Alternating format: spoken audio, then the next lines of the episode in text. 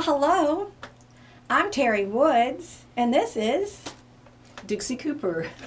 Welcome back to this special Christmas episode of Texas Storytellers, brought to you by Woodlands Online and sponsored by Herb and Beat. You can watch this show on woodlandsonline.com, our Roku channel over the air at KVQT HD21. You can listen to us on woodlandsonline.com slash podcast or on iTunes, iHeartRadio, Google Podcasts, Spotify, Amazon, and Stitcher. And today we have a special guest. We have Kurt Lock- Locklear with us today. I can't tell you how much I have enjoyed finding out about this gentleman who is a writer, a songster. He plays the banjo, of all things. And he's retired from a long career of education. I am uh, going to ask him some questions so you can find out about him. And then he's going to take the show over and sing and tell some stories and hopefully read from his own books. So, Kurt Locklear. Hello. Welcome. Welcome. Hello, How are you? Dixie. I'm Welcome. doing fine. I have just been running between the raindrops and didn't get wet, so I feel pretty good about that. We did all make it here, that's We absolutely sure. Rainy day. So, um, can you tell us something about yourself? Why did you become a writer? And how did your books all happen? Because it's more than one book. Oh, it's more than one book, and it's a lot of fun. Um, I probably have been writing since the third grade. So that was one of those things, and whether it's hunt and peck on the old-fashioned typewriters, and then uh, I've written stories. I have one story that is uh, gathering dust in my computer, and so it needs a lot of work. It's kind of my first effort, and so I've learned a lot since then. And I encourage uh, future writers or even writers who've got some things published to do some study on what is the science of writing as well as the art of writing. Most people have the art down. It's the techniques to, to keep the reader's attention that they need to know. So I've had a lot of fun. Uh, I grew up in the heart of Texas. I'm a native Texan. Uh, went to the University of Texas and Texas State and um, got my master's degree. I've been a teacher of English and history Okay. and uh, I was a coach. And uh, a little later on, I was a school principal. I was fortunate enough to to get paid to love kids. What a great job teaching is. Is it okay to say where you were school Sure, principal? I was a principal and north of Austin in Leander School District and Oh, Round love Rock School District. Yeah, Mhm. and also in Jarrell, if you've ever heard of Jarrell. It's a Hmm. little north of Austin. So, uh, I, I was at one time or another a elementary principal, a middle school principal, and a high school principal. Oh, wow. Yeah. So the principal, did you have a preference over being principal or a teacher? No, each of them had their own things. The little kids gave you wonderful hugs, whether you wanted them or not. Yes. and the high schoolers got your jokes. and the middle schoolers, watching them was like dinner and entertainment. You never knew what they were going to Yeah, do, yeah. and it was such a joy to be with them. Wonder what they're going to do today. You know, And you live in the woodlands now. I live in the woodlands now, yes, ma'am, and it's close enough to the beach that I can go to the beach, Mhm. but I don't have to worry about a hurricane. So Well, that's cool. yeah, That's I, very I love that. And my kids have two kids in Austin and one in Goliad, which is Texas history. You Yes, know, you know yes. about that. Right, exactly. Wow, that's awesome. So, when did you publish your first book? My first book is a book called uh, Asunder, which is the first of the trilogy that I'll talk about in a minute, and it was published in 2016. Oh, wow. Um, Very when I first started uh, going after a second book, because my first one was written and I knew it not- needed lots of work, well, I studied a lot, and then I found this book about the 3rd Texas Cavalry, and I was going to tell the story of these brave men in a book. Well, it didn't take long to figure out when I plotted out everything it was going to be three books, and so, and I started writing it, wanting to celebrate these heroic men of the Third Texas. And about two chapters in, the women had taken over the book. they were the ones who were the drivers of the story. It was all what happens to them and how everyone interacts uh, with them. And so it's just a wonderful experience to see how the characters showed up and wouldn't leave. I don't know Funny if anyone else. Yeah. These characters go away, but they wouldn't. So I just kept them in. Like stray cats, they show up and I'm Like- home. like stray cats. But I've truly enjoyed it. And then uh, my other Christmas book, um, it's a Christmas mystery. I've always enjoyed Charles Dickens' books and his writings, and even the movies made about his books. And I particularly like um, A Christmas Carol. It's probably my favorite novel. And so I said, well, to myself, self, what, what did they do after A Christmas Carol? They just fall off the place, and off the planet? No. Well, they had something else to do. And so I wrote the next book, which is Scrooge and Cratchit Detectives. Well, I think that's awesome. That's how I found you because I'm always looking for another uh, volume of Scrooge, like Scrooge and Marley. Uh, that's actually a play, which I just adore. Mhm. And um, I am also very, very fond of Scrooge and A Christmas Carol. So I happened to find that by mistake, Mm-hmm. looking for everything else, and and then I had looked up you as an author before. So and then I put everything together, and I thought, Christmas special. I love it. I love it. And so that that's how this all came about, and I'm loving the book too. Um, also, you're a TV celebrity of sorts. Yes, Tell us I about am. that. Well, uh, I've been playing banjo forever, and there's a television show called uh, The Day Tripper on PBS. It's a very funny travel show about day trips in Texas. You want to take a day trip to Bastrop or to Fredericksburg or to Galveston. You're going to watch a show, find out where to go, where to eat, all the best things to find there, and you're going to laugh a whole lot. It's a great show, and I encourage people to watch it. It's been on for nine years and won several Emmys, so it's a good show. But at the beginning of the show, they have some banjo picking, and that's mine. so that's Oh, something okay, I now I understand. Yeah. Oh, that's awesome. Yeah, I'm so famous, I'm infamous. and you brought your banjo today I did too. bring my Yeah, banjo, yes, yeah. ma'am. hmm Well, Dixie, you know what?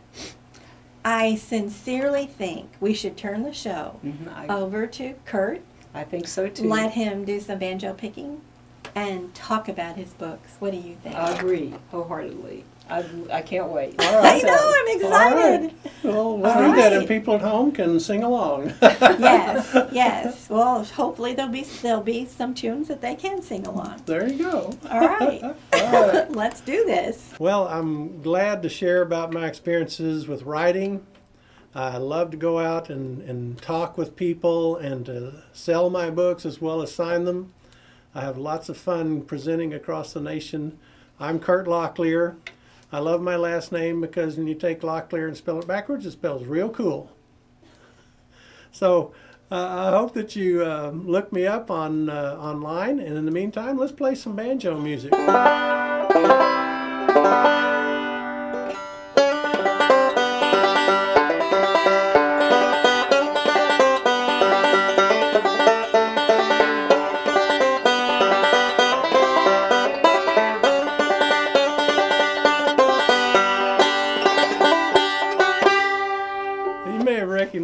From The Day Tripper. That's the, the PBS TV show. It's been running for nine years and it's a great hit. I have a lot of fun uh, performing and uh, I also want to talk some about my books too. And uh, maybe I'll play a few more banjo songs when we get to the end. But uh, my uh, start and career with writing was um, uh, kind of a surprise. And maybe that's been the way for you too. You just had no idea of what was going to happen when you began writing. And for most of us, it's something of a journey. And for most of us, it's something of a fun time and a hard time. When you hand your book to some readers that they call beta readers, some friends, and they give you feedback that you kind of want to go, ah, oh my gosh. But then other times they love your book and that's what you want to hear. But um, when I started out, um, first of all, education and being an English and history teacher, I love books. I read all the time, and I encourage you to do it too. It's healthy for you. It's healthy for your mind. But uh, I wrote my first book. It is gathering dust in the computer. I've got to go back and fix it. But I wanted to share with you a little bit about uh, some of my books. The most recent one is The Christmas Mystery, and it's called Scrooge and Cratchit Detectives. Uh, if you're like me, you may have thought at one time, what happened after the end of A Christmas Carol? Where did Scrooge and Cratchit go? Well, here's the story. The ghosts would not leave them alone, and I thought that I would share a little bit of this with you. I'm going to read it, perhaps with my best Irish and English accents that I can put on. We'll see how well that goes. Let me get my uh, uh, reading glasses here. I dress somewhat like they would have dressed in Victorian era. You may have noticed the tie and whatever. And uh, at any rate, so what happened to Ebenezer Scrooge? What's going on? Well, there's a murder that's taken place, and we're going to find out about it. Just like in A Christmas Carol, all my chapters are labeled as a stave, like a portion of a music sheet. The first chapter, Stave 1, a disturbing bit of news, a murder. Approximately 250 miles from London, in the vicinity of Cornwall, a man lay dead, his face smashed in by a shovel. The large man, who everyone in the vicinity said he had done the deed, rode a lathered steed hard through the night. He drove his horse, the fifth one in his long sojourn, to the outskirts of London, wherefrom he would hasten to the office of business associates of Ebenezer Scrooge and his new money lending partner, Bob Cratchit. He kept to him saying to himself, Scrooge is a changed man. From two years ago, surely he will help. On the fourth day of his escape, two stout constables had laid their hands on him when he slept in a barn under a pile of hay. He eluded them because the frost that had gathered on his coat while he slept in the frigid night allowed him to slide loose from the grasp. He leapt to the ground and mounted a stolen plough horse. He rode bareback, clinging to the horse's mane. Ultimately arriving at the outskirts of London in late afternoon, the man released the horse and slipped into the city afoot. About the same time in the countryside outside Bristol, Lucy Temperwind, a young woman with a fresh face and golden hair and ringlets, stepped into a coach. In one hand she clutched a clumsy leather bag, and tight in the other fist she crumpled a troubling letter from her uncle Erasmus Temperwind. Her uncle's ink-smudged missive and scrawled letters beseeched her to come in haste to his sick bed, ere he died before he could tell her some secret, dreadful news.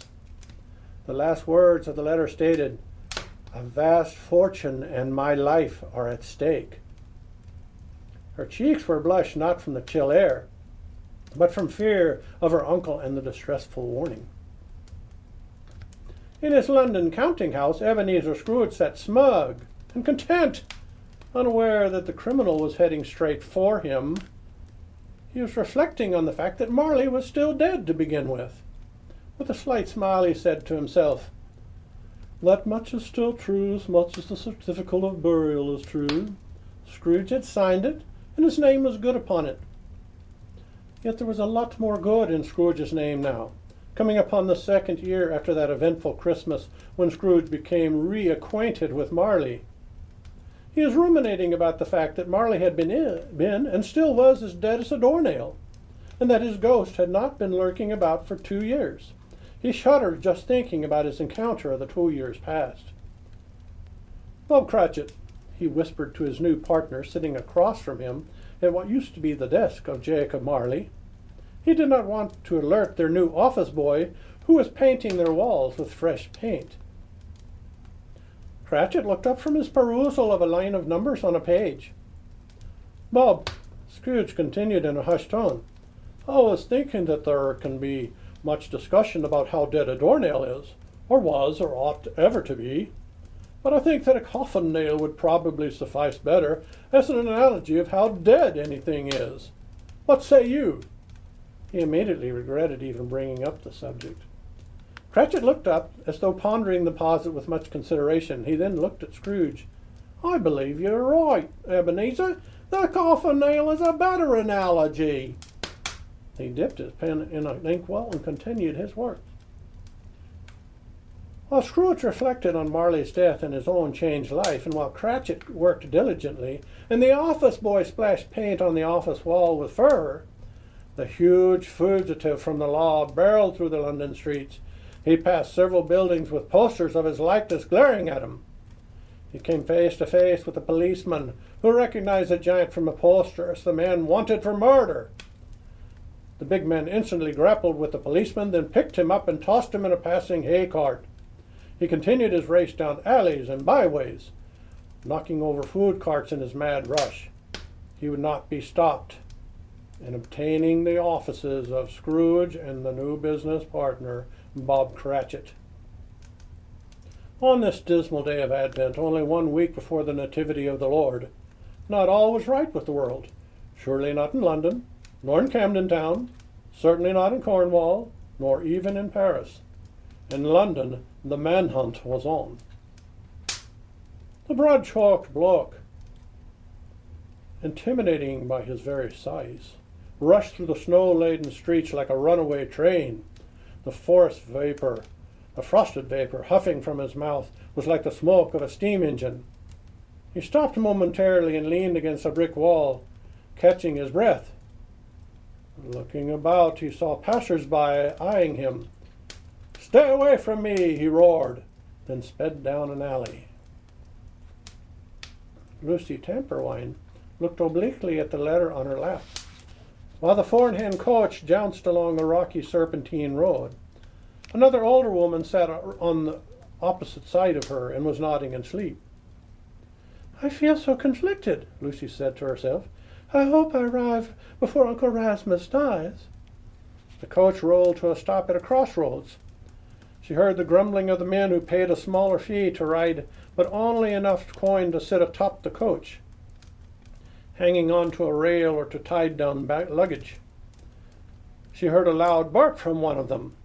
Pulling her blonde curls back with one hand, she peered out the coach window, and looking up, caught sight of a shabbily dressed man wiping his mouth with his sleeve. The man took a swig from a rum bottle, then turned suddenly and leered at Lucy. She jerked her head back inside. Something about the man made her stomach churn. I don't trust him. She wrung her hands. So there's a little bit of Scrooge and Cratchit, and we can come back to that maybe in, in a while. But I wanted to draw your attention to um, my other uh, historical fiction.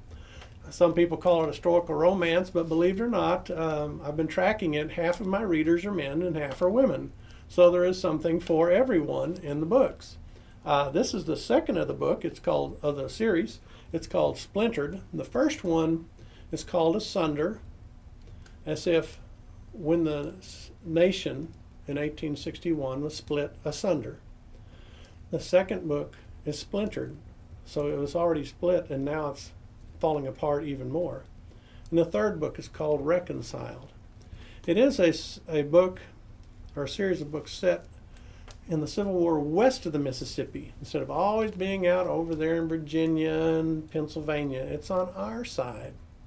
And it covers what was it like to be a civilian in the Civil War? So many uh, books about the Civil War deal with the soldiers and the generals. Well, this particular series not only deals with those soldiers and generals, but with civilians caught in the middle of the war. I thought I'd read a little bit uh, from this second book. And uh, again, you probably want to get the series. You can get them online either on Amazon barnesandnoble.com, and you can get them from my website at uh, www.kurtlocklearauthor.com. You can get Scrooge and Cratchit as well. You can order it today. It's that easy on any of those places. But let's take a look at Splintered. I'm very proud of this one because this one was in, in an international uh, contest and it won first place in a contest of English speaking countries Australia, New Zealand, New Zealand, England, America, and so on. But at any rate, to tell you a little bit about Asunder, in Asunder, Union soldier Joseph Favor lost all memory in the Battle of Wilson Creek. He has no idea what his heritage is and even who he is. And he gets tricked into believing that he's a Confederate soldier. We'll let you begin to see what happens from there. Besides Cintha Favor, who will be I'll be reading about today, she is his beautiful wife, and she's an abolitionist. And she thinks Joseph is dead because in those days they didn't have a good way of tracking. If they didn't show up, quite often the colonel would assume that they were dead. And so the, the colonel wrote a letter to her and told her he was dead. But she, like many of the people in that era, thought that um, there were people who could speak to the dead. It was a big hoax that thousands of people believed in. One in five people, supposedly, according to researchers, believed that people could speak to the dead. So she was hoping to speak to the soul of her dead husband and let him be free to go to heaven.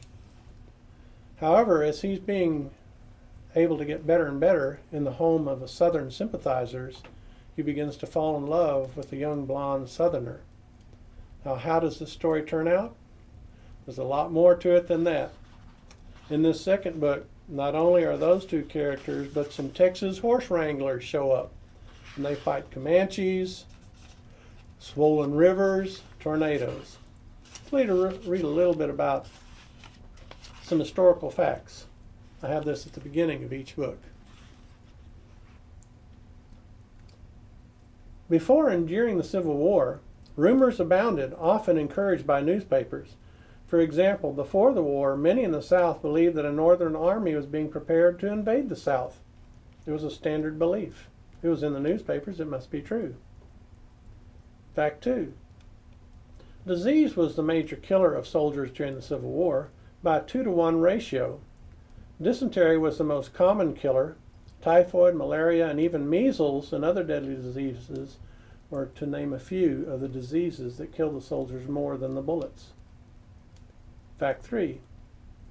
Just before the war, Southern General Benjamin McCulloch was ironically part of a peace commission who went to Utah to keep the Mormons from seceding. Fact 4. Previous to the war, during the 1600s, tens of thousands of white Irish men, women, and children were expelled forcibly from the British Isles into servitude in the Americas. So both white men and black men had been uh, enslaved in America. Native Americans living in the Oklahoma Territory took sides in the Civil War and often traded allegiances during its course. When removed by the South by removed from the South by President Andrew Jackson's order, they brought their slaves with them. so even the African Americans were slaves to the indigenous people living here. Mary Todd Lincoln, after she moved into the White House, had rudimentary plumbing installed. It's first time plumbing in the White House. The water came from the Potomac and other rancid water sources because they did not have water cleaning which may have been the cause of her sons contracting typhoid. Many of the words in the preface are the exact words recalled by witnesses that Mary and Abraham Lincoln spoke at the event of their child Willie's death. Oddly enough, Mary Todd Lincoln believed that there were people, spiritualists, who could speak to the dead. We'll go past the prologue and go to the first chapter escape. now remember, this is the second book in the series, and so Cintha has been taken um, captive in a sense by the Union Army, even though she's a Union sympathizer. They do not want civilians traveling all about because they think they might be spies. So she's basically held hostage, and she wants to get to New York so she can speak to the Fox sisters and have them help her speak to her dead husband, Joseph. So this is Cintha and her friends. In Escape, February 25th, 1862, 3 a.m. The Schmidt Boarding House, Springfield, Missouri. In her boarding house room, Cintha Favor rose in total darkness at the slight knock on her door. She had slept in her dress, her dreams filled with dread. Her crinoline hoop, shoved in the corner, would be left behind. This was an escape, not a time for propriety. She tiptoed to the closed door. Just a moment, she whispered, shivering. The shock of cold within the room took her breath away. Though she had lived through snowstorms in Iowa, this cold was like a knife of ice. She was shivering not just from the cold, but from the trepidation at what she was about to do. To her recollection, she had never made such a reckless decision. Her mind swam back and forth. I must escape. They will surely catch us. I must escape. She believed, no doubt, that she had no other recourse than to flee Springfield and the clutch of the Union Army to rescue Joseph's tormented soul. Joseph was dead. That much she had been informed of by the colonel of his Iowa regiment after the Battle of Wilson Creek. Mrs. Grunwald, the convincing spiritualist with the tarot cards, whom she had consulted but a few days previously, had assured her that his soul was trapped and that Cintha needed to speak to his soul through a medium who had the capacity to speak to those beyond the grave. She believed without a doubt that only she could dissuade him of his fears and free his soul. a further pressing reason to rush headlong into certain danger was she felt driven to find her brother, who was accused of stealing from his bank. Please, Lord, give me strength. Her prayer spilled in whispered intensity. Her breaths were short, and her heart beat erratically like loose shutters battered by a gale. She fumbled for the matches on the dresser, found them, and lit the oil lamp, turning the flame low. She sat before the crazed and speckled mirror of her dark dresser, lacing her high top shoes. Tying her long black hair tight in a bun was an ordeal with her hands shaking so, and pinning a snood to hold it in place seemed to take interminably long. For a moment she looked at her face in the mirror, admiring it but a little. Her smooth white complexion, her green eyes, and slim pert nose. She never thought herself a beauty, many beaux offered her that title. if she was caught, perhaps her appearance might earn some mercy. She had never tried to use what some called womanly wiles to gain special treatment. It would have been beneath her. She knew that comely women seldom were held as accountable as homely ones, could a cheery smile divert imprisonment? She deeply desired the Union Army to vanquish the rebels and thus free the slaves, for slavery wore so heavily on her heart. She realized the irony that she could be imprisoned by the very army she supported. She had been warned by the officious captain and townsfolk that travel on roads out of Springfield was forbidden. Donning her hooded cape and folding a heavy blanket over her arm, she turned out the lamp and took a deep breath. I don't care if General Curtis has dis- restricted all civilians from the road beyond Springfield. I will prevail. She opened the door. In the hallway, Constance Carver, dressed in a shaggy buffalo hide coat over her coal black dress with a starched white collar, stood beside two Negro maids of the boarding house, each holding candles. Constance held a doctor's kit, filled not with medicine, but with her few clothes and sundry items.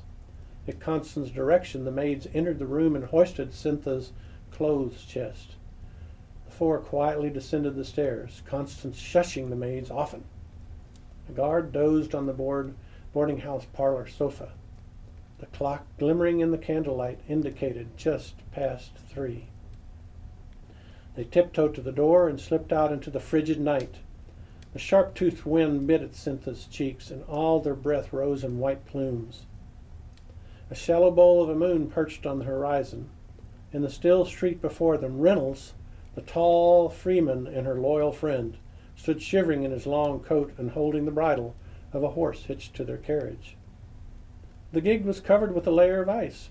The horse snorted and stamped at its feet. A second horse to be used to trade out in the pulling the carriage was tied behind. The maids lowered the chest onto the rear of the gig atop heavy blankets, ropes, and canvas tents that Cintha had purchased at an exorbitant price from a sutler. Though she knew of boarding house in Rolla, where they could stay, the long journey to St. Louis would require that they camp, and she was determined not to freeze to death by the side of the road. The maids hugged Constance and crept back to the porch. Don't be getting caught by them soldiers, you hear, Miss Constance? The maid named Abigail whispered. You dark enough, they think you a colored woman like us. The maid sneaked inside the boarding house. Reflecting on Abigail's remarks, Cynthia remembered that her new companion was half Cherokee. Constance and she climbed into the carriage. Mr. Reynolds, Constance whispered, you best let me stow your pistol.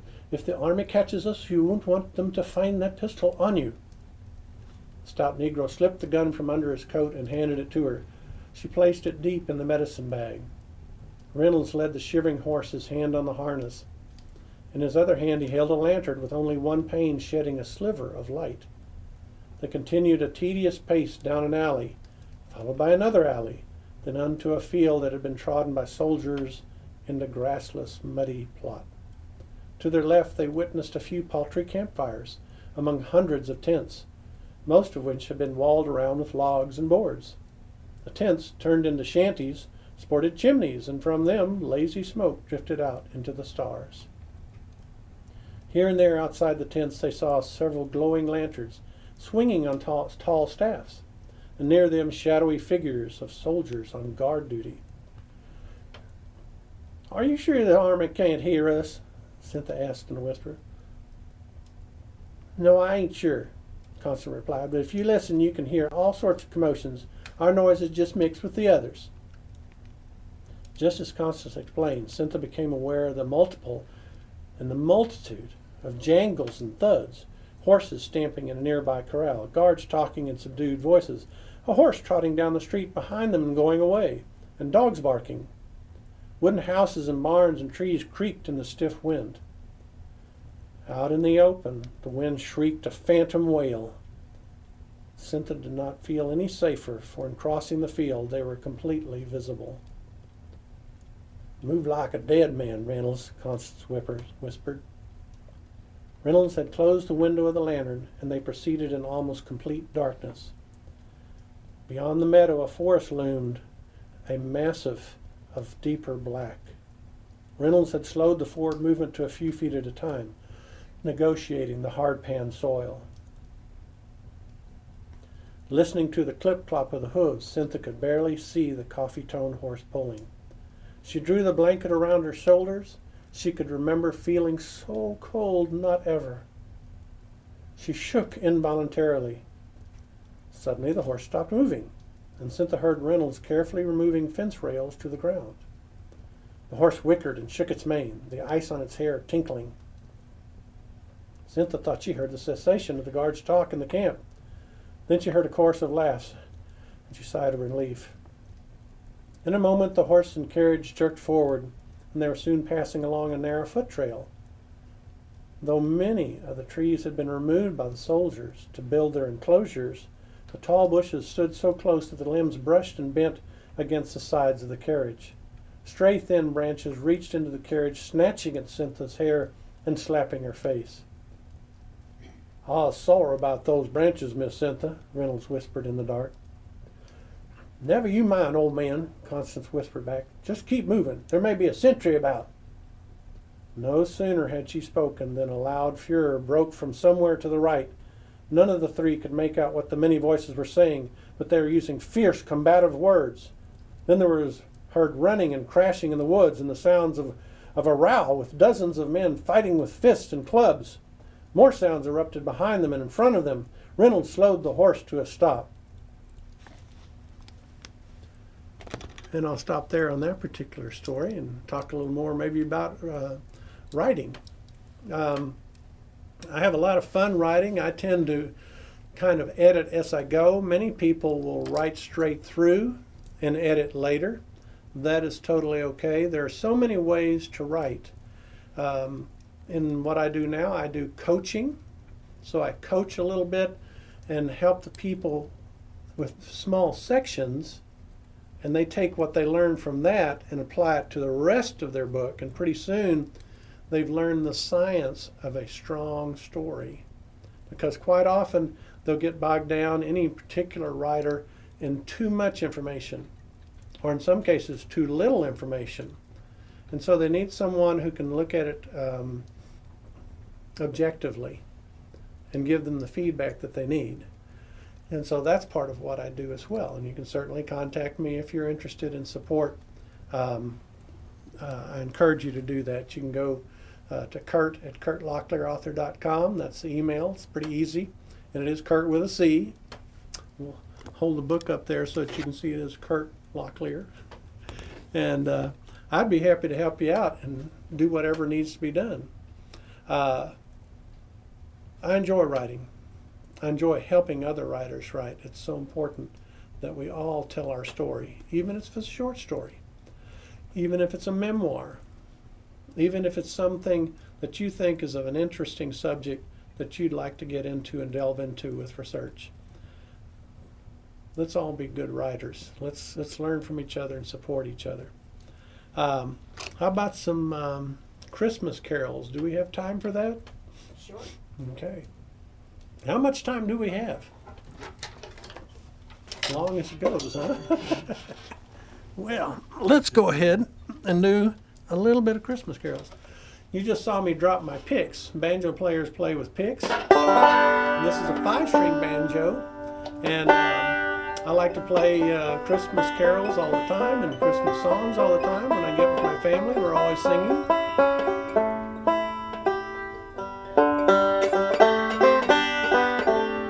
This song would have been around at the time of the Dickens Christmas Carol and the time of Scrooge's book, Scrooge and Cratchit Detectives.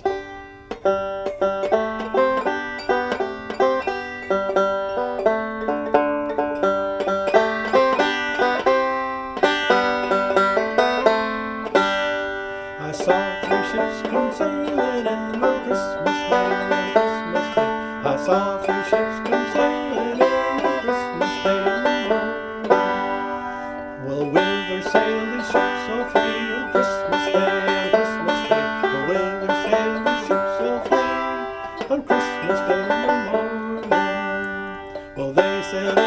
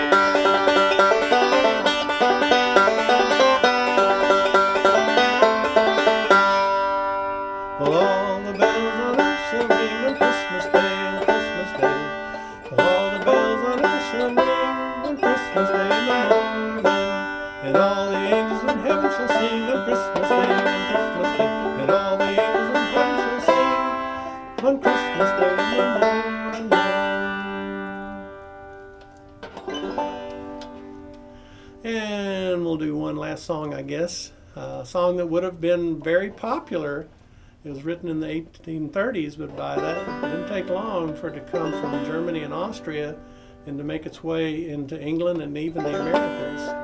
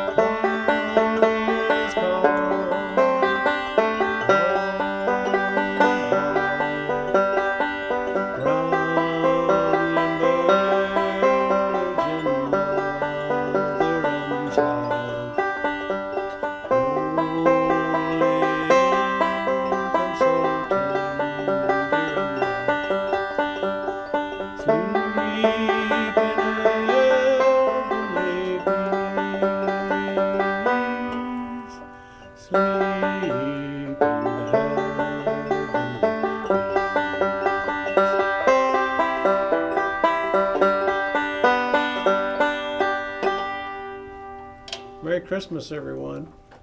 Oh, my goodness! Thank you so much, Kurt. That was wonderful. I enjoyed it. Wasn't that fun? Thank you. Yes, yes. As I said earlier, it's been a while since I heard a banjo, and I was really Yeah. enjoyed it. Well, uh, I'm, I'm kind of a ham, and so I enjoy playing for people. Even when I was a school principal, the day before Christmas let out, a few of the members of the staff and, my, and myself, every year as a principal, we would go about and sing Christmas carols in the halls, and the kids would pour into the halls and join us Oh. in song. And so it's good to celebrate Christmas. Yeah, That's, well- that's a, a good thing to do, and everywhere you can. And the banjo's one way. That's right. Mm-hmm. There isn't just one way to celebrate. You can do it many ways. Yep. Well, thank you for joining us. We thoroughly appreciate it and enjoyed it, and I know that our audience will too. Okay, well, they can certainly contact me at uh, kurt at kurtlocklearauthor.com. It's easy, just give me an email. If you're looking for some editing support, I do that as well. So, uh, like I said earlier, um, so anyone needing help, um, I am at your service. That is So, a good thing to know. I'm Yes. so glad that you said that because sometimes, well, many times you come across someone's writing and they know they're almost there Mhm. and all they need is that editing and that little nudge to get the rest of the way. So that's, That's right. really, really good That's to know. I love for authors to succeed. Uh, everybody's got a story, so let's let's let's help Yeah. everybody get that story out there. Leave the Mhm. legacy. Absolutely. Good. I good think idea. that we'd like to have you on again in 2021, maybe to feature the Civil War books because Certainly. it would be wonderful. And then Oh, Dixie. Dixie's a historian in her own right, so that would be a wonderful show in 2021. So look Yeah, forward to that. absolutely. Yes, please come back. I will. I will. And for today, I'm Terry Woods. And I'm Dixie Cooper. And thank you for watching Texas Storyteller, brought to you by Woodlands Online and sponsored by Urban Beat. Urban Beat pon- partners with local farms and vendors for the freshest possible food. It's located at 448 Sawdust Road, The Woodlands, Texas, on the corner of Sawdust and Budde Road. Go check them out. And check us out on Roku, online, and at everywhere you can find a podcast. And thank you. Merry Christmas again. Merry Christmas. Merry Christmas. Thank